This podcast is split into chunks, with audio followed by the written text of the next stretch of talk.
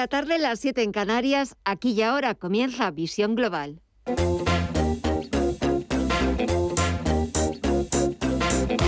Esto es Visión Global con Gema González.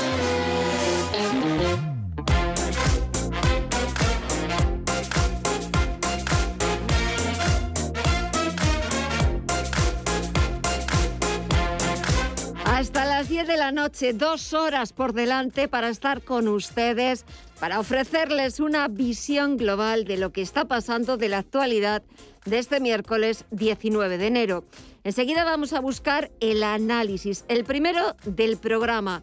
Lo haremos con Luis Benguerel de Anatea Gestión. Le vamos a preguntar qué es lo que está pasando especialmente en los mercados de deuda, donde el repunte en las rentabilidades de los bonos lleva aparejado fuertes caídas en los mercados, sobre todo en los más alcistas. A falta de una semana para la reunión de la Reserva Federal, la rentabilidad del bono estadounidense a 10 años está en el 1,83%, está bajando ahora mismo un 2%, pero sigue en máximos de los dos últimos años. Aquí en Europa y por primera vez desde 2019 el rendimiento del Bund alemán, el bono de referencia en el continente europeo, dice adiós a las tasas negativas. Es cierto que los inversores en este nuevo escenario, en este nuevo contexto, para intentar hacer frente a las presiones en el mercado de deuda y también en el precio del petróleo, al que algunos analistas ya ven por encima de los 100 dólares, los inversores lo que buscan es algo de tranquilidad, un poquito de calma. Sobre todo buscan esa tranquilidad, buscan esas buenas noticias en la incipiente temporada de presentación de resultados.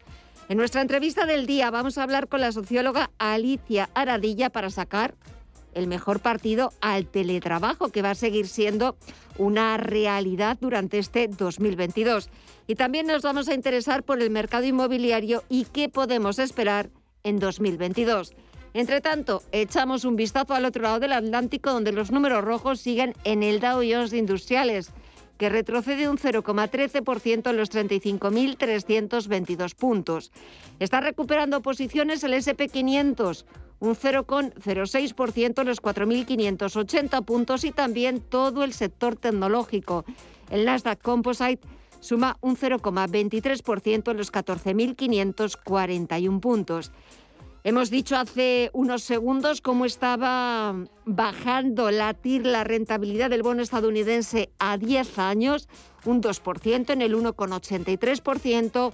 Sube el precio de los bonos y también está subiendo el índice VIX de volatilidad más de un 17% hasta los 22,48. Y echamos ya un vistazo al resto de bolsas latinoamericanas. Vamos a ver cómo está la negociación a media sesión. Mirella Calderón, muy buenas tardes. Muy buenas tardes, Gema. Pues vemos un día más números mixtos en las bolsas LATAM. El Merval de Argentina avanza un 0,32% hasta los 83.614 puntos. El Bovespa en Brasil en los 108.309 puntos avanza un 1,5%. El IPSA chileno, por su parte, se deja un 0,7 hasta los 4.469 puntos. Y el IPC mexicano lo vemos cotizar con una bajada del 0,79% hasta los 52.814 puntos. Si miramos al mercado de divisas y materias primas, Estefanía Muniz, ¿qué nos depara el día de hoy? Muy, buenas, tardes. Muy buenas tardes, Mireya. Pues todo en signo positivo, tanto las materias primas como el mercado de las divisas continúa apreciándose. Si vemos, si echamos un vistazo a lo que más está subiendo, es el oro, que repunta un 1,64% en los 1.842 dólares la onza y el petróleo le sigue de cerquita. El, barril de Bren suma un 0,94 en los 88,32 dólares y el West Texas de referencia en Estados Unidos avanza un 1% hasta los 85,70 dólares. Por su, por su parte, en el mercado de las divisas, el euro continúa fortaleciéndose frente al dólar, sumando un 0,2% en los 1,13 dólares. Eso sí, no consigue llegar a los 1,14 dólares como vimos la semana pasada. La libra, por su parte, se mantiene en los 1,36 dólares. Y en el mercado de las criptomonedas, ¿cómo lo vemos hoy? ya. Pues hoy eh, también vemos números mixtos, aunque las principales criptomonedas están con subidas. El Bitcoin se anota un 0,65% hasta los 41.894 dólares, rozando el nivel de los 42.000.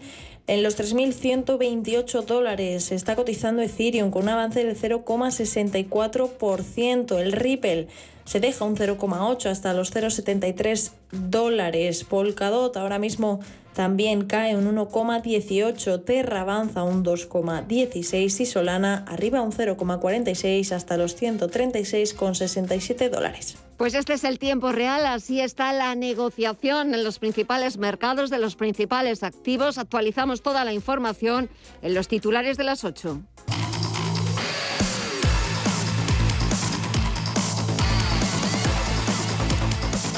El presidente del Gobierno, Pedro Sánchez, asegura que el bono de 250 euros para jóvenes destinado al alquiler es una política que ha nacido para quedarse e incluso se irá expandiendo tanto en la cuantía como en el número de beneficiarios.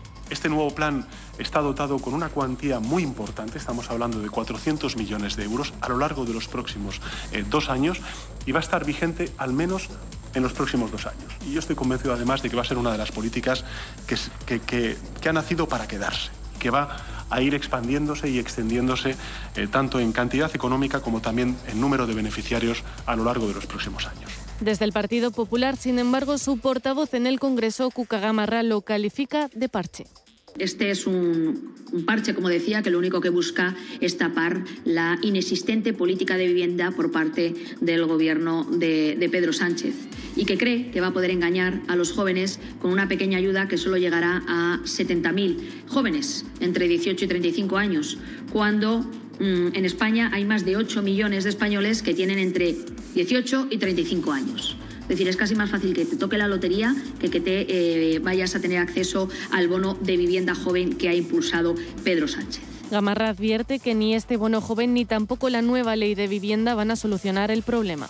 Esta iniciativa no va a venir a solucionar el problema de vivienda. Igual que esa ley de vivienda que impulsa el Gobierno de España no va a solucionar los problemas que tienen eh, los españoles en el ámbito de la vivienda, sino que los va a agudizar porque desde la inseguridad jurídica, desde el blanqueamiento a la ocupación y además desde el vaciamiento del derecho a la propiedad, difícilmente va a haber viviendas en el mercado para que los jóvenes puedan acceder a ellas y desde ese acceso a través de un contrato de alquiler puedan pedir el bono social.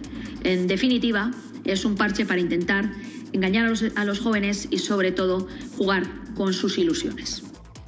Y más problemas para el gobierno. Uno de sus socios, Esquerra, advierte de que no están nada contentos de cómo se están desarrollando las conversaciones con el Ministerio de Trabajo y la negociación de la reforma laboral.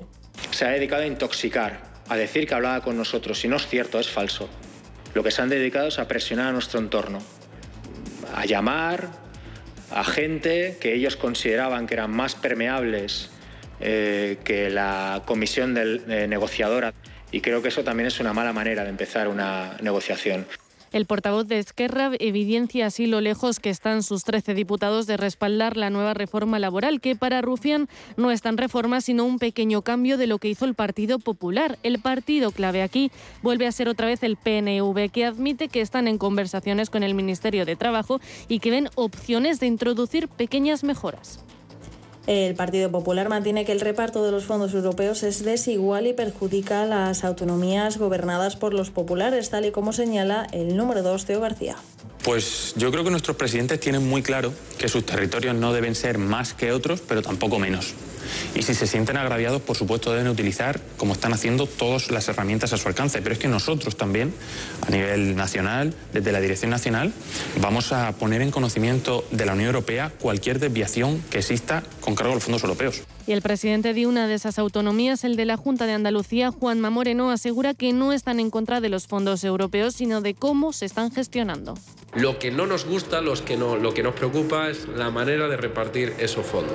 Por eso, desde aquí, y hablando del turismo, pido al Gobierno de España una reflexión, eh, todavía estamos a tiempo, para que esta oportunidad en, que tenemos en torno a los fondos europeos de decenas de miles de millones de euros, sea, la sepamos aplicar de la manera más eficiente para que llegue a todos y cada uno de los rincones de España, pero sobre todo que cada euro que invertamos ahí tenga la capacidad transformadora para mejorar nuestro sistema productivo y por tanto nuestra capacidad de crear empleo, de generar bienestar, progreso y futuro.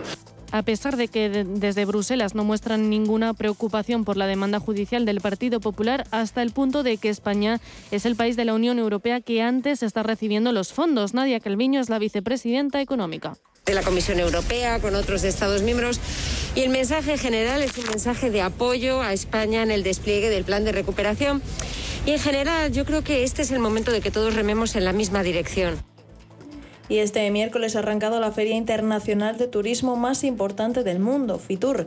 Este año participan 107 países y casi 7.000 empresas y representantes. La previsión es que la feria reciba 60.000 profesionales y 30.000 visitantes de público general, un 50% más que el año pasado. El alcalde de Madrid, José Luis Martínez Almeida, ha aprovechado su visita a FITUR para reivindicar el sector turístico.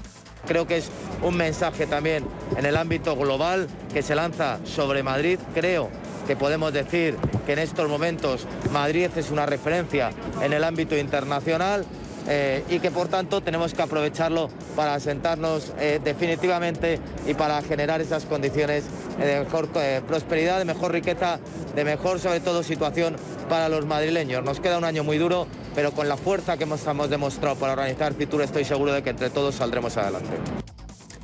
Gobierno y comunidades autónomas se reúnen este miércoles en un nuevo Consejo Interterritorial de Salud que analizará la situación de la epidemia, el proceso de vacunación de los niños ya con los colegios abiertos y la evolución de las dosis de refuerzo. La sexta ola sigue sumando contagios en España con la expansión de Omicron y todavía no ha llegado a su pico de contagios, aunque por primera vez desde noviembre la incidencia acumulada ha registrado un ligero descenso y se sitúa en 3.306 casos por cada 100.000 habitantes. Y la alcaldesa de Barcelona, Ada Colau, ha sido citada a declarar ante el juez en calidad de investigada el próximo 4 de marzo por presuntas irregularidades en la concesión de subvenciones municipales. El pasado mes de julio, la Fiscalía archivó otra denuncia similar contra Colau por subvencionar con 3,4 millones a entidades con las que colaboraron antes de dar el salto a la política. La alcaldesa dice estar tranquila y a la vez perpleja por la citación. Mostrar eh, mi perplejidad porque, y nuestra perplejidad también de los servicios jurídicos del ayuntamiento porque hemos conocido que esta investigación que se abre es sobre unos hechos que ya se archivaron hace unos meses por parte de Fiscalía, que abrió una investigación por otra denuncia y, hubo, una investigación que consideró que no había ningún indicio de irregularidad y, por tanto, Fiscalía archivó sin eh, tirar adelante la denuncia. Entonces, una vez que Fiscalía había archivado porque no veía indicios de, de irregularidad, que se vuelva a abrir otra causa, pues realmente sorprende.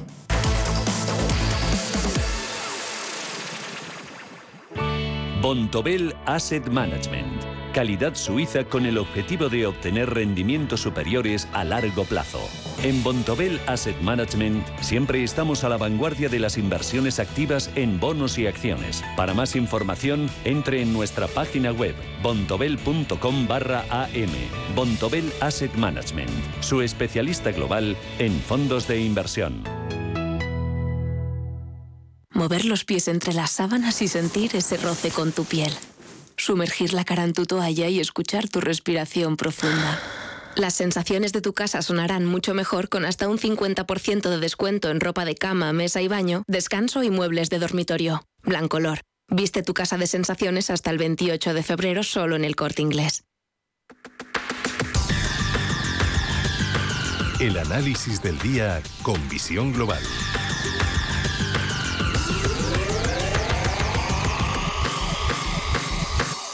Y el análisis lo buscamos con Luis Benguerel de Anatea Gestión. Luis, muy buenas tardes. Hola, buenas tardes. Bueno, parece que vamos rotando de temas. Si hace unos días era inflación, inflación y más inflación y sobre todo las eh, políticas más agresivas que podían poner en marcha los bancos centrales, subidas de tipos, tres, cuatro en Estados Unidos. Ahora toca hablar de los bonos, de ese repunte que estamos viendo en las rentabilidades en Estados Unidos, casi acercándose al 2%, aunque ahora estamos viendo que, que está bajando, tasas positivas para el Bund alemán. Esto parece el mundo al revés. Sí, bueno, eh, es normal. Eh, cuando hay subidas de tipos eh, es normal que el rendimiento mejore, que significa bajar el precio. ¿Vale? Como bien comentas, en el intradía el boom ha llegado a, estar positivo, al final ha, ha, cerrado negativo y eso se ha roto un poco el titular a la prensa, ¿vale? Habrá que esperar a la jornada, otra jornada pero sí que es cierto que, que, ya llevaba pues desde el 2019 que no estaba por encima en rendimientos positivos en el caso del Bund y, y, al final pues viene eh, si miramos y comparamos un gráfico eh, sobrepuesto encima del Bund y del y del 10 años americanos son muy parecidos. La globalización hace muchos años que llegó también en la renta fija y son muy parecidos y por lo tanto pues los rendimientos suben igual no y, y, como bien comentas, pues en el caso de Estados Unidos, pues lo más probable que sería irse a niveles, si estamos hablando de cuatro posibles de cuatro posibles eh, subidas de tipos de cara al año que viene, pues irse a niveles del 2019, que se movería como mínimo en torno al 2,5-3 antes pre-COVID, pues sería lo más normal. Y en el caso del boom, voy a ir a buscar niveles de 0,50 al 1, pero no estamos hablando ni mucho menos en el corto plazo. ¿eh? De aquí a final de año sería también lo más lo más normal siguiendo la, evolución de los Estados Unidos y, de toda la deuda en general. Y en el caso español, pues ahí vamos bueno, con nuestra pelea también es, es cierto. también es cierto que después de, bueno, después del susto que ya tuvimos en su momento, eh, cuando todo el mundo aprendió lo que significaba la prima de ah, riesgo. Que parecía un familiar nuestro. exacto, desde el 2008 al 2012 y que llegamos a tipos del 10 años pues, cercanos al 8%, pues ha ido corrigiendo, nos movemos ahora en el 0,70 y no sería de extrañar pues si se comportan el resto de la deuda a 10 años en el mundo, pues los niveles que estamos hablando, pues que se fuera a buscar el 1,40, el 1,50. eh, por lo tanto, pues aquí los que tendrán un trabajo complicado, yo creo, este próximo año serán los gestores de renta fija. Sí, es verdad que no lo van a tener, no lo van a tener nada fácil. También estamos viendo ese repunte en el mercado de, bonos, pero también un repunte en el precio del petróleo. Muchos analistas hablan ya de, un crudo a 100 dólares. No parece descabellado. Cuando está en tendencia un mercado, todo es, posible y lo hemos visto y lo hemos sufrido en nuestras propias carnes. en el caso de, de la electricidad, yo creo que la gente ha aprendido lo que significa un mercado con pánico alcista y lo hemos visto lo hemos visto que venía provocado por también por parte del gas y por parte de los futuros sobre el CO2 y pues en el caso del crudo pues ya lo hemos vivido otras veces. Eh, hemos visto cuando en su momento llegó a los 140 y cuando lo hemos visto perderlo eh, eh, la, posición por debajo de cero llegar a menos 40 por lo tanto cuando está en tendencia hay que ser conscientes que cuando está en tendencia normalmente eh, todo el mercado se apunta. Es, difícil que, que los sistemas vayan contra tendencia y por lo tanto pues es cuando, cuando no hay que ponerse delante del toro que te puede hacer daño, ¿no? La próxima semana sí que nos vamos a poner delante del toro porque hay reunión de la Reserva Federal, aunque es verdad que la mayoría de los expertos, el consenso del mercado habla de que la primera subida debe venir en marzo. Sí, es lo como bien comentas, eh, eh, todos los analistas americanos están ya, incluso muchos ahora que lo comentamos, están apostando para cuatro subidas. La primera en marzo y lo hemos visto reflejado en las últimas jornadas en renta variable, que ha habido ciertos nervios. Eh, hoy también el titular es la la pérdida en el Nasdaq de la media de 200, pues bueno, es un indicador más que mucha gente sigue y si se confirma, pues podríamos tener una corrección un pelín más duradera que no una realización de beneficios como llevábamos hasta ahora. Y, y vamos a ver cómo se comporta y repetimos un poco lo de estas últimas jornadas. Estamos ahí cerca de máximos, por lo tanto, pues entra en la normalidad y es y, no pasa nada. O sea, es que el mercado no, no solo subir. No, es verdad, el mercado no solo subir y también es verdad que es normal, bueno, pues que en este comienzo del año, con ese repunte de la inflación, esa política quizás más agresiva de los bancos centrales, eh, que veamos, que empecemos a ver que ya se nos habían olvidado las subidas de tipos de interés, un encarecimiento del precio del dinero, como los inversores pues busquen algo más de tranquilidad y empiecen a rotar las carteras hacia valores, sectores mucho más defensivos, valores más cíclicos que, por ejemplo, las tecnológicas, que son las que están sufriendo. Sí, correcto. Y es lo que comentábamos eh, en el caso del Nasdaq, que, hoy era el titular un poco, que comentaba, si no recuerdo mal, Goldman Sachs, que había perdido esta media de 200 y que estaban atentos a ella. ¿Vale? Y pues es el reflejo de, las tecnológicas. Hemos tenido tipos de intereses muy bajos, eh, ha sido muy fácil endeudarse, sabemos que el dinero es medioso y que además, eh, pues ante esta situación que se encarece, pues una parte de él eh, a la que vayan subiendo tipos irá hacia la renta fija. Y es lo que comentábamos, estamos muy cerca de, máximos históricos, por lo tanto, eh, el hecho de que vayan cerrando posiciones a medio plazo, pues entra en una normalidad y, como bien comentas, ir a buscar valores más refugio. Y un último consejo, una última recomendación. Fíjate, casi ya nos hemos eh, despachado el mes de enero, nada, queda poquito más de una semana para despedirlo. Y venga, algún consejo.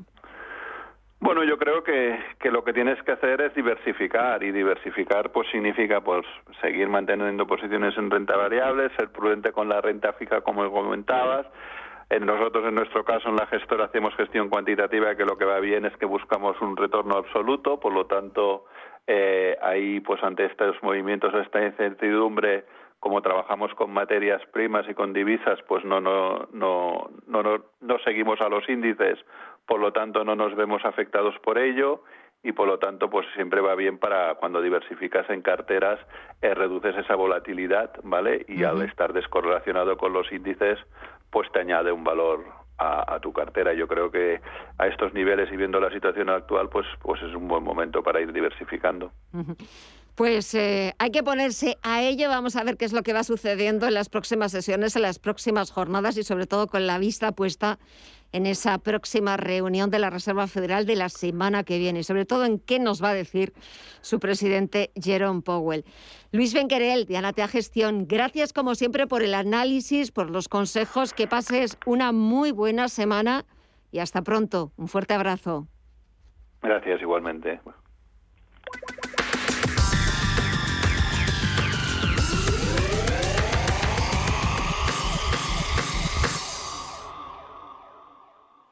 Como gestora líder mundial, Janus Henderson ofrece un alcance global combinado con las soluciones a medida que se esperan de un socio local. A través del conocimiento compartido con nuestros clientes, les conectamos con las ideas de nuestros expertos para que puedan tomar las mejores decisiones de inversión. Janus Henderson, Invested in Connecting. Capital en riesgo. Más información en janushenderson.com.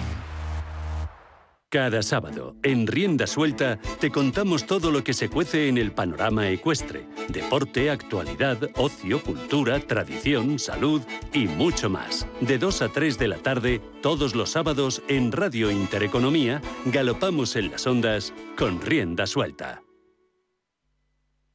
Información internacional.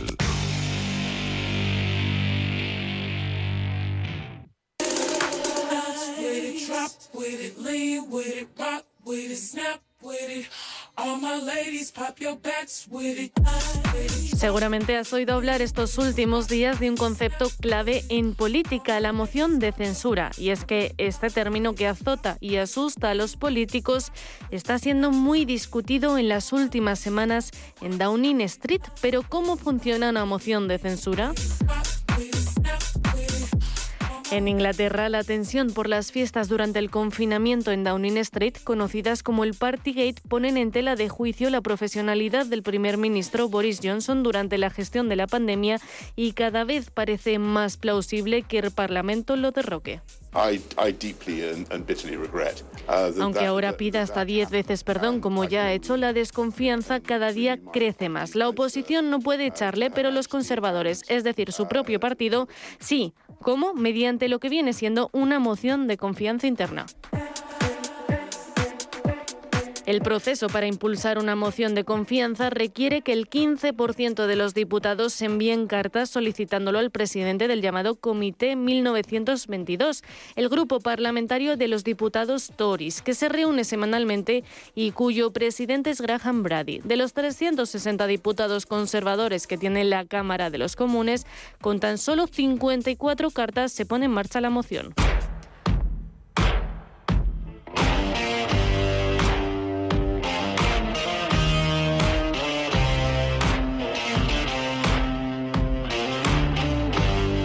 Aunque ya son 359 porque esta indigestión política ha provocado que Christian Wakeford, un diputado conservador, se pase al terreno de los laboristas. Aunque el voto por carta para encarrilar la moción de confianza interna es anónima, los diputados pueden hacerlo público para así aumentar la presión y convencer a sus colegas del mismo bloque. No obstante, cuando la cifra llega a 54 se hará el comité 1922. Lo hará saber y es aquí cuando se convoca la moción de confianza. El siguiente paso es que para que salga adelante debe reunir 181 votos, es decir, uno más de los diputados de su partido, y se abriría un periodo de primarias en Inglaterra para elegir al nuevo líder, un proceso al que el actual primer ministro Boris Johnson no se podría presentar.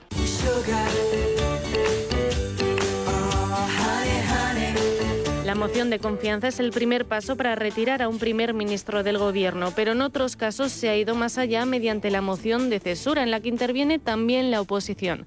Margaret Thatcher se enfrentó a una moción de censura por parte de los laboristas. Sin embargo, la abultada mayoría de los conservadores la hicieron prevalecer. Fue la primera mujer en ocupar el máximo cargo político en el Reino Unido. La dama de hierro decidió bajar finalmente la guardia y seguir el consejo de la figura más silenciosa e influyente de su vida, su marido Denis. Y otro caso es Theresa May, conservadora y encargada del Brexit con la Unión Europea, que puso punto y final a su mandato a través de una dimisión, sí, pero también superó una moción de censura en 2019 cuando la oposición, el día anterior, rechazó el acuerdo que el gobierno de Theresa May había alcanzado con la Unión Europea sobre el Brexit, con 332 votos en contra y 202 a favor, lo que representaba la mayor derrota para un gobierno en funciones en la historia moderna. Escuchamos a la primera exministra Theresa May anunciando su dimisión hace dos años. En cuanto a Johnson y la moción de confianza, todavía no se sabe si se ha logrado la cifra mágica o si hay algunos diputados que esperarán a la publicación del informe de Gray. Sea como fuere, una vez que se alcance la cifra, será cuestión de días que se vote la continuidad de Johnson al frente de su partido y del gobierno. Todo parece indicar que no es una cuestión de si ocurrirá, sino de cuándo. La moción, una herramienta que hace temblar a los políticos del momento.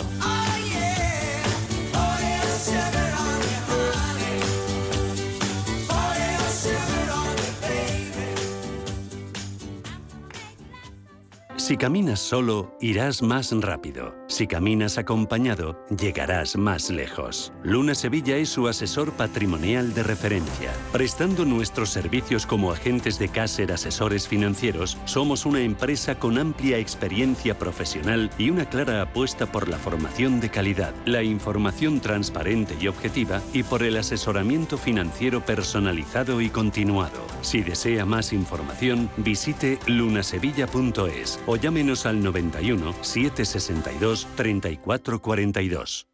Mover los pies entre las sábanas y sentir ese roce con tu piel. Sumergir la cara en tu toalla y escuchar tu respiración profunda. Las sensaciones de tu casa sonarán mucho mejor con hasta un 50% de descuento en ropa de cama, mesa y baño, descanso y muebles de dormitorio. Blancolor. Viste tu casa de sensaciones hasta el 28 de febrero solo en el corte inglés.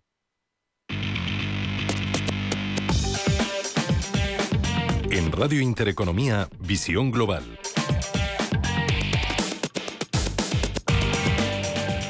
Y ahora es momento de ver en qué asuntos están trabajando los principales diarios internacionales. En el Reino Unido, la prensa sigue un día más pendiente de las últimas novedades sobre el Premier Boris Johnson, al que muchos diputados le están pidiendo que renuncie. But I expect my leaders to shoulder the responsibility for the actions they take. A quien escuchamos es al exministro David Davis pedirle a Johnson que el- en el nombre de Dios se vaya, a lo que el Premier ha seguido defendiendo todas las decisiones que ha tomado. And I think I've told this House repeatedly uh, throughout this The Guardian recoge el fin de las restricciones en el Reino Unido la próxima semana y Financial Times cuenta los nuevos objetivos de Morgan Stanley que busca 10 billones de dólares en activos de clientes. En la prensa francesa, Le Monde recoge el discurso que el presidente Macron ha pronunciado en Estrasburgo sobre la presidencia gala de la Unión Europea. En 20 minutos, Macron ha manifestado su deseo de actualizar la Carta Europea de los Derechos Fundamentales y de incluir el derecho aborto. 20 ans après la proclamation de notre charte des droits fondamentaux, Le Figaro lleva también el discurso, pero sobre todo presta más atención a los abucheos que ha recibido Macron. Et vous sacrifiez ce faisant l'ambition climatique por parte de los eurodiputados franceses, incluido el candidato ecologista en las elecciones presidenciales, Yannick Jadot, que le ha acusado de inacción en la lucha contra el cambio climático. Y el económico Ole Secos cuenta que la factura de la luz en Francia se habría disparado un 45% de no haberse tomado medidas por parte del gobierno. Y al otro lado del Atlántico, The New York Times abre con el Senado, que debate este miércoles el proyecto de ley de derechos electorales, mientras que la administración Biden se prepara para distribuir 400 millones de mascarillas gratis. The Washington Post analiza el primer año de Joe Biden al frente de la Casa Blanca con su índice de popularidad decreciendo mientras se le multiplican los frentes. Y The Wall Street Journal abre su edición digital con la mega compra de Microsoft que impulsa sus aspiraciones de convertirse en el Netflix de los videojuegos. En América Latina el repaso lo empezamos en el Clarín argentino, que recoge la polémica suscitada entre los expertos sobre la obligatoriedad de la vacuna contra la COVID. En México, el Universal lleva el anuncio del presidente Andrés Manuel López Obrador de que inaugurarán el tren Maya el próximo año, llueva, truene o relampaguee. Y el brasileño Globo destaca que el futbolista Neymar sorprende al exponer altibajos con su padre en la serie de Netflix.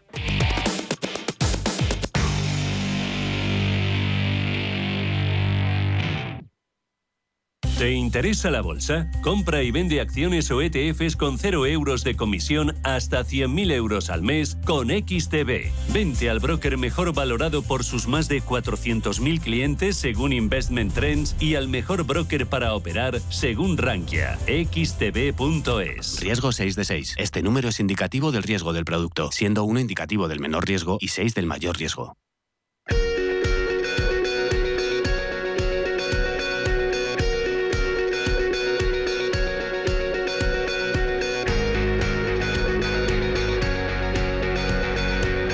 En Visión Global, la entrevista del día.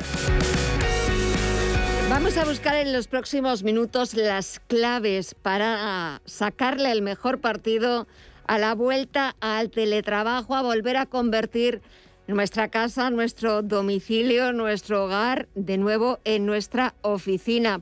Es cierto que tras eh, unas navidades eh, agridulces, llenas de incertidumbres, de restricciones, de datos eh, por la variante Omicron, lo cierto es que los, la vuelta al teletrabajo se hace difícil volver a sentarse otra vez en la mesa de trabajo y lo más difícil aún es conseguir encima rendir, ser productivos. Pero vamos a intentar darles esas pautas, darles esas claves y nada mejor que con la socióloga Alicia Aradilla, que además es autora del libro Teletrabajar, pero bien. Alicia, muy buenas tardes. Buenas tardes. La verdad es que se hace difícil esa vuelta, ya no solamente a la normalidad, la vuelta a la oficina, sino el que después de unas eh, vacaciones, eh, de unas fiestas navideñas, eh, volvamos a teletrabajar y a convertir nuestra casa otra vez en nuestra oficina, ¿no? Sí, desde, desde un juego de conciencia del lenguaje, mm, creo que si preguntáramos vuelta a la normalidad ya no sabríamos ni definir normalidad, porque nuestra mente ha quedado demasiado lejana. Sí. Ya hemos surfeado demasiadas olas como para eh, poder definir el espacio de, normalidad. Ya tampoco se escucha tanto lo de nueva normalidad porque nos hemos saturado un poco.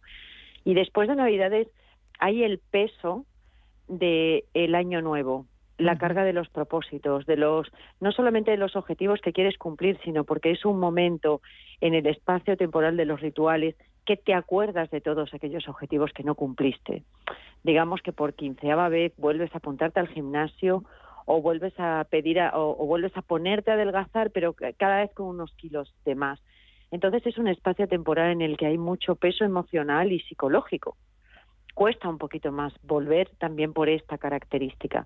Y si además volver es quedarse y quedarse en casa, pues se nos hace un poco más cuesta arriba. La verdad es que se hace muy cuesta arriba. Además, eh, tenemos encima pues la cuesta de enero desde el punto de vista de nuestros bolsillos y de nuestro presupuesto. También está temblando ahora haciendo frente a todos esos gastos, gastos navideños. Pero si te parece, Alicia, vamos con esas pautas, con esas claves para intentar sacarle el mejor partido al teletrabajo que va a seguir siendo durante este 2022 una realidad laboral llegó para quedarse en 2021. Es cierto que todavía falta quizás un poquito más de, adaptación, de integración por parte de empresas y también por parte de trabajadores, ¿no? Sí, yo creo que ya más que utilizar la expresión ha llegado para quedarse, estamos casi en se ha quedado y todavía no nos hemos enterado de dónde está en estas idas y venidas de si presencial, si híbrido, si queremos volver a la oficina, si el entonces creo que, ya se ha quedado, pero estamos jugando todavía un poco al escondite. Pautas. La primera que te voy a dar es tan, tan complejamente sencilla que quizás para alguno de nuestros oyentes es una gran clave y para otros una palabra sorda. Pero es cuando tenemos tantos frentes abiertos eh, de tantas temáticas, pues la vuelta al cole, porque la vuelta al cole significa también un, un impacto muy grande en nuestro trabajo con los confinamientos y tal. La cuesta de enero económica, eh, los días largos y de invierno, etcétera, etcétera, cuando tenemos tantos frentes abiertos, si nuestra mente lo acumula y pone una cosa encima de otra, empezamos a tener mucha carga mental y mucho cansancio emocional. Ahí la gran clave que cualquiera puede hacer, si quiere hacerla, es respirar. Tomarse tres respiraciones profundas entre una tarea y la siguiente, incluso me viene un pensamiento abrumador, estoy haciendo una tarea y me viene un pensamiento abrumador de otra cosa, paro un momento y respiro. Respiramos entre 15 20 expiraciones por minuto. Yo pido tres, o sea, estos son segundos. Mm. Son imperceptibles en el tiempo. Pero sí es cierto que al principio cuesta un poco acordarse de respirar conscientemente. Así que un pequeño secreto puede ser ponerse eh, pequeñas alarmas para que cuando suene tengas conciencia de dos cosas. Una, el paso del tiempo y así también evitaremos esas mm, larguísimas jornadas de trabajo en las que luego además creemos que no hemos hecho tanta cosa como debíamos, pero nos hemos pasado muchas horas delante del ordenador. Poner una alarma, respirar para cortar, para cortar todo ese peso que se va acumulando, porque si no nuestra mente parece un sumatorio de este. Y así nos podemos poner en una más secuencial en el que hay menos carga mental y menos cansancio emocional. Y si no te acuerdas te pones te pones eh, señales, señales acústicas, señales de un anillo, eh, bueno, ahí está la imaginación de cada uno y los recursos de cada uno y qué le impacta más para hacerlo. No, es que ahora cuando te estaba escuchando de eh, ser conscientes, de ponernos alarmas para em, eh, respirar y tomarnos un pequeño respiro, que también quizás otra clave sería el de podernos permitir eh, quizás más veces de las que nos lo permitimos, pequeños lapsos de tiempo para descansar, para entre tareas, para... Exactamente. Claro. Es que el, descanso tendría que estar programado, porque si no, en eh, teletrabajar o trabajar desde casa, es muy fácil que pierdas la noción del tiempo y cuando te das cuenta, han pasado tres horas, eh, mm, ahora me doy cuenta de que tengo muchas ganas de ir al lavabo. Claro, es que llevas tres horas y media sentada. Entonces, eh, para las personas que les cueste más descansar, que se programen el descanso a las 11, que ahora sí se puede, me bajo a tomar un café o me bajo a comprar el pan y utilizo eso para caminar un poco, o paseo a mi perro, o voy a comprar el periódico, o te pones cualquier excusa, a recoger algo a la tintorería, cualquier excusa que sea viable y que sea asumible meter en la agenda media hora de caminar. Es un poco absurdo que una recomendación sea ponerte una alarma para recordar respirar. Sí. Es un poco absurdo, pero es que nuestro formato de fondo lo estamos desvirtuando mucho. Entonces, a veces necesitamos como recordatorios que en la palabra se podrían tildar de qué cosa más extraña, resulta un poco extraño, ¿no? Escuchar esto. Sí, pero fíjate, puede resultar extraño, pero luego no lo es porque eh, nos vemos eh, sumergidos en tal vorágine que no somos conscientes de muchas de las cosas que hacemos y de por qué las hacemos. Y también a raíz de todo esto, quizás otra de las claves eh, es que estamos delante del ordenador, estamos trabajando, dedicándole todas las horas y al final no es que cierres así como de mala manera el ordenador porque te da la sensación de que deberías continuar, sino que eh, acabas con la sensación de, pues no he hecho nada. Pues me da la sensación de que he estado todas las horas aquí sentada, pero no me ha cundido el tiempo. Ahí ayuda mucho expresarlo de otra manera y también ayuda mucho eh, lo que yo explico en el libro como la agenda fantasma. Y en el libro explico un ritual para, ese gesto de cerrar el ordenador, que en muchos casos es en el teletrabajo, para que nos ayude a cerrar esa jornada laboral desde otra percepción y desde otra posición mental. Al final, el teletrabajo lo que requiere son patrones mentales muy fuertes y disciplina. Y esos patrones mentales son distintos de los que necesitaba el trabajo presencial. Entonces, eh, también es una gran oportunidad que podemos comenzar a construirlos y que hay mucho material de cómo hacerlo. Incluso en el libro propongo un pequeño ritual para hacer desaparecer la mesa de trabajo si es que la tienes, por ejemplo, en un rincón del comedor, si no te puedes permitir tener un despacho, una habitación solo para trabajar. Y si la mesa está mm, junto con otros espacios, pues propongo un ritual para hacerla desaparecer. ¿Por qué? Porque luego estás en el sofá con tu familia, tienes el tienes ese impacto visual, ese estímulo visual de ver la mesa y te vienen pensamientos del tipo, wow, al final no envié aquel mail. Ostras, pues fulanito no me ha devuelto la llamada, me ha dicho estoy muy liado, luego te llamo, pues no me la ha devuelto. Y vuelves a entrar en el bucle, ¿no? A la mente le es mm, fácil irse de un lado a otro Mira, eh, yo teletrabajo hace muchos años y hay siete segundos de distancia entre el comedor y mi despacho. Tengo que hacer una serie de rituales cada día porque a mi mente no le da tiempo a transitar. Mm. A mi cuerpo sí, en siete, ocho segundos transita de un espacio al otro, pero a mi mente no.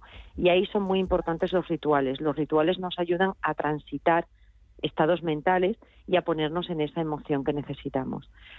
Porque la, mm, la conciliación y ahí me vas a permitir una pequeña, un pequeño guiño de género. La conciliación no es que padres y hijos estén en el mismo espacio. La conciliación es que los padres tengan la oportunidad de trabajar en concentración y en un estado emocional de tranquilidad y luego tengan la oportunidad de estar con sus hijos en total presencia. Eso es conciliación, no que estén en el mismo lugar.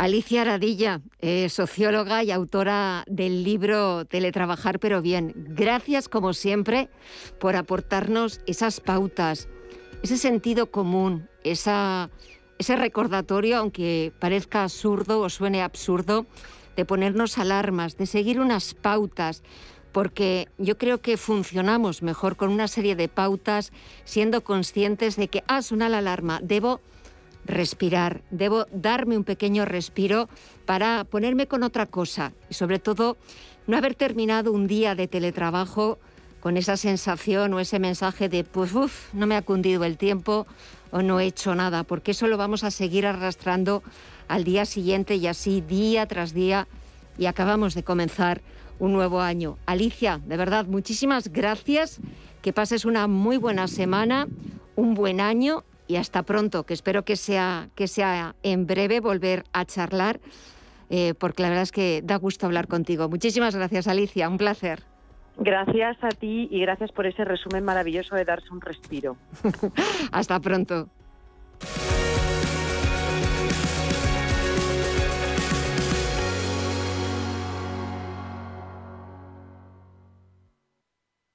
Amos de Casa, el magazine para hombres y mujeres en el que encontrarás todas las ideas y sugerencias para la supervivencia doméstica, además de ocio, cultura, compañía y buen humor. Amos de Casa, los domingos a las 10 de la mañana en Radio Intereconomía.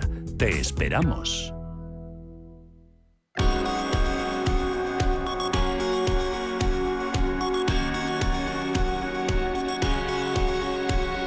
Esto es Visión Global con Gema González. Y nos hemos tomado esos segundos de respiro para cambiar de asunto, para cambiar de tema y hablar ahora de lo que esperamos, de lo que espera el mercado inmobiliario para este 2022. Y lo vamos a hacer con Cristina García, es Senior Valuation Consultant en Instituto de Valoraciones. Cristina, muy buenas tardes. Hola, buenas tardes, Gemma, ¿cómo estás? Bueno, ¿qué es lo que vamos a ver? ¿Cuáles son las tendencias que van a marcar este 2022 en el sector inmobiliario? Pues eh, se espera que en este 2022 eh, el mercado siga mostrando un comportamiento positivo, eh, quizás con un ritmo más moderado que en 2021, que respecto a 2020, pues experimentó un gran crecimiento. Y bueno, se espera que, que este, el ahorro acumulado de las familias y, y las atractivas ofertas de financiación pues sigan impulsando este mercado inmobiliario. Lo cierto es que eh, es verdad que ya en 2021 vimos eh, cierta recuperación en el mercado inmobiliario, dejamos atrás eh, los, las caídas, los desplomes de años anteriores, aunque mm, quizás todavía nos falte un poquito o le falte al sector un poquito para volver a esos niveles de prepandemia. Pero también, Cristina, lo que hemos vuelto a ver, eh, eh, pues tras eh, ese confinamiento, tras otra vez la apertura de fronteras, esa mm, llamada vuelta a la normalidad, es como, por ejemplo, la demanda nacional, es decir, el, el, español ha pensado en comprarse una nueva casa, en cambiar de casa, en irse, si no, pues comprarse una casa en el campo por toda la situación que, tuvimos que atravesar. Hay una muy alta demanda por parte de, eh, del público nacional, pero también eh, eso ha permitido de alguna forma eh, que hayan regresado los extranjeros, compradores extranjeros muy interesados en España y sobre todo en el mercado inmobiliario español, ¿no? Sí, efectivamente, eh, la demanda es mixta. Eh, en España ya sabemos que, tenemos una tradición muy antigua de, comprarnos de comprarnos la vivienda. Es verdad, el, mm, todavía a los jóvenes les cuesta acceder a la vivienda. También eh, por a pesar de que de que existen muy buenas condiciones de financiación eh, aún eh, cuesta llegar a, tener ese 20% de valor de la vivienda que el banco no te financia. Esto al, pero sí que es verdad que eh, también estas, bueno, que el Euribor siga marcando récords históricos de, de, valores Mm, bueno, de, bajos valores. Sí, en mínimos, sí, sí. Que sigue, sigue con mínimos, sigue con mínimos históricos y que parece que, que la tendencia seguirá para un Euribor negativo. Eh, esto también eh, hace que, que, bueno que, que el mercado el mercado inmobiliario eh, siga activo y continúen en esta senda de recuperación. Eh, también, eh, como, tú, como tú venías diciendo, se, se, tiende a un cambio de vivienda también producido por la pandemia de bueno que todos hemos visto lo que les lo que le tanto estar en nuestra casa lo que le falta a nuestra vivienda y lo que queremos. Y hay mucho cambio de vivienda y eh, y esto también hace que, que, bueno que los precios los precios eh, suban. Y eh, bueno parece que, que tanto en hipotecas como en compraventas llevamos cinco trimestres con crecimiento y parece que, la tendencia sigue sigue en este sentido. Un repunte de los precios que sobre todo y a pesar de, esas preferencias eh, de muchos... Eh, de muchos ciudadanos por eh, pues cambiar su hogar a una vivienda en el campo, una vivienda más grande, pero Cristina, las zonas urbanas y las grandes ciudades son las que vuelven a concentrar todo el interés y toda la demanda y donde se está viendo pues quizás un mayor repunte de los precios, ¿no? Sí, bueno, como, como siempre Madrid, Barcelona, eh, hay, hay nuevas eh, capitales de provincia como Málaga que están registrando eh, aumentos de precios, pero también Madrid, como siempre, y todos los municipios que, que, lo rodean, pues también están registrando crecimientos muy importantes. bueno, municipios como, como Alcobendas, Alcorcón, Coslada, Leganés, Pozuelo de Alarcón, eh, siguen registrando incrementos de, más de, dos dígitos en porcentaje. Entonces, eh, bueno, las, las grandes capitales siempre, a pesar de que quizás eh, poblacionalmente este año pueden mm, pueden no experimentar el, crecimiento que, que venían, o sea, con la misma tendencia que llevaban en, en los últimos años, porque eh, quizás el teletrabajo y otras otros factores han hecho que, se empiece a, poner el foco en, otras ubicaciones, pero eh, realmente eh, sí que siguen siguen registrando las mayores demandas. También es verdad que, tras la pandemia y el confinamiento, quizás ahora los consumidores o, o los que buscan eh, en el mercado inmobiliario son más conscientes esos futuros compradores o eh, entre sus preferencias encontramos eh, que optan más por criterios como la sostenibilidad, la tecnología, hogares más sostenibles, más cuidadosos con el medio ambiente, ¿no?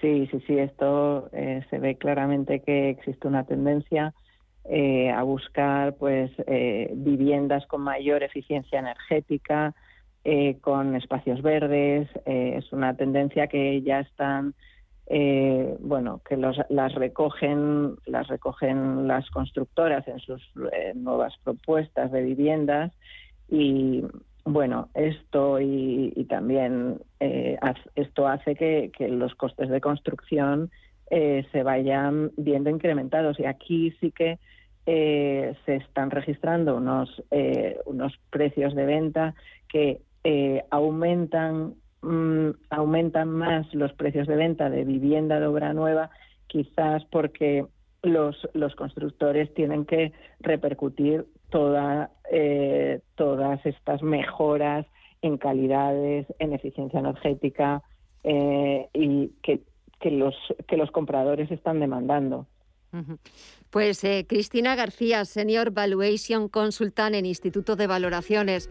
Esperemos que la consolidación, esa tendencia positiva eh, que arrastra el sector desde 2021 se continúe consolidando en este 2022, que el mercado siga mostrando un comportamiento positivo de recuperación, aunque quizás un poquito más moderado tras un 2021 que según Instituto de Valoraciones ha sido excepcional. Cristina, muchísimas gracias por eh, arrojarnos un poquito más de luz sobre las eh, líneas que van a marcar el mercado inmobiliario este 2022. Gracias por la conversación, que pases muy buena semana y hasta pronto. Un fuerte abrazo. Muchas gracias, Gema. Que paséis buena semana. Gracias, hasta pronto.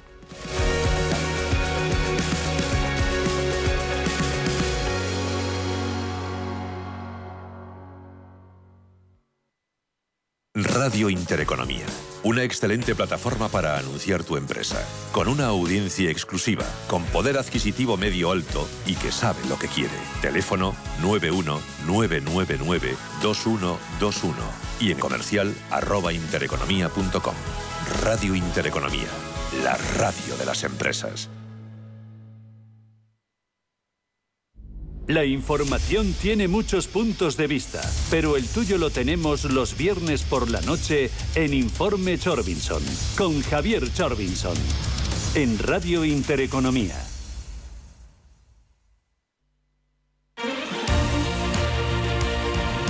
Radio Intereconomía. Eres lo que escuchas. Visión Global, un programa para ganar.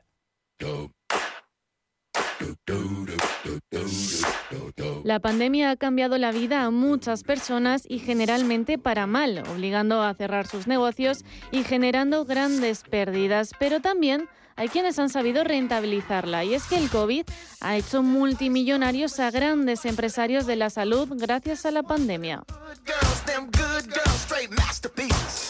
En la lista ideada por Forbes durante el 2021, cinco pertenecen a China, tres son de nacionalidad alemana y dos de India, mientras que el resto pertenecen mayoritariamente a Estados Unidos. Ugur Shahir es el CEO y cofundador de BioNTech, empresa asociada a Pfizer para fabricar la primera vacuna autorizada en la lucha contra la COVID-19. Sahin confió en su vacuna desde el primer momento, ya que como cuenta, contaron con la aprobación de más de 40 países, incluso algunos emergentes como los de América del Sur. Gracias a esta simbiosis, su fortuna se sitúa en 15.900 millones de dólares, colocándose en el puesto 132 de las personas más ricas de todo el mundo. Stefan Bancel es el CEO de Moderna, cuya vacuna también fue autorizada en diciembre por la Agencia Europea del Medicamento y además ha sido la primera en comenzar sus ensayos en marzo. Todo ello ha convertido a este francés en uno de los más ricos del momento con un patrimonio de 13.700 millones de dólares. Pero no es el único de la empresa Moderna que le ha salido bien parado.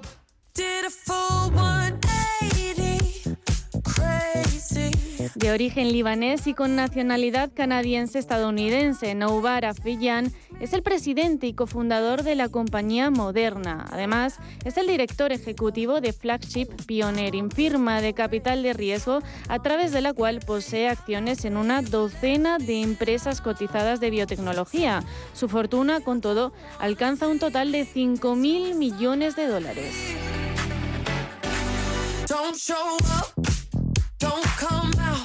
El abastecimiento de mascarillas ha sido y es imprescindible en el manejo de la crisis pandémica. Li Yanquan de Hong Kong preside Winner Medical, una empresa proveedora de productos quirúrgicos y su empresa fue clave para fabricar miles de millones de mascarillas protectoras y batas de protección para los trabajadores de la salud que luchan contra el virus, así como vendas y productos de gasa. Con todo cuenta con un patrimonio de 3.700 millones de dólares. Casos de éxito de aquellos que han destinado sus ideas y sus empresas a crear soluciones en tiempo récord para una crisis que aún dura y que su gestión ha estado lejos de hacer caja.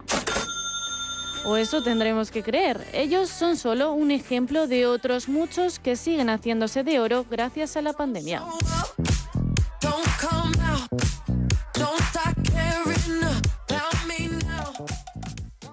Los mercados financieros. Las bolsas más importantes. Información clara y precisa. Esto es Radio Intereconomía.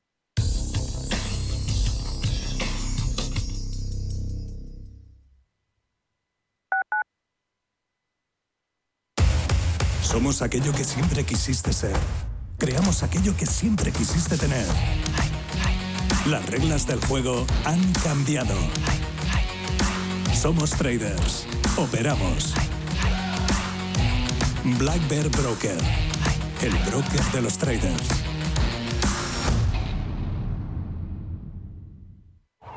¿A dónde vas a llegar con tu jubilación? Hasta donde quieras. Mafre presenta el programa Tu Futuro. La gestión de planes de pensiones que se adapta a ti. Ahora, hasta con el 4% de bonificación por traslado. Consulta condiciones en mafre.es. Mafre, empresa colaboradora con el programa Universo Mujer. ¿Eres una empresa o un particular con interés en la inversión en criptodivisas? CoinMotion es la primera compañía europea registrada oficialmente como proveedor de servicios de criptomonedas y con licencia de medios de pago. CoinMotion ofrece cuentas remuneradas, facilita soluciones de custodia segura de criptomonedas y servicios exclusivos para clientes de banca privada. Conócenos en coinmotion.com. Invertir en criptomonedas requiere un mínimo de formación para evitar riesgos. Hola, soy Rafa Jiménez, presento a media sesión en Radio Intereconomía. A media sesión, para resumir esas mañanas que dan tanto de sí. De una forma amable y donde abrimos el abanico de la información. De 12 a 2 del mediodía en Radio Intereconomía. Di que nos escuchas. ¿Quieres saber más acerca del hidrógeno? H2 Intereconomía te cuenta las últimas novedades, avances tecnológicos y entrevistas de interés sobre este medio energético. Los martes, de 11 y media a 12 de la mañana, H2 Intereconomía, presentado por Rubén Gil, nuestro nuevo espacio semanal sobre hidrógeno. Verde, azul, gris, marrón, H2 Intereconomía, porque en Radio Intereconomía apostamos por el sector energético y la energía limpia.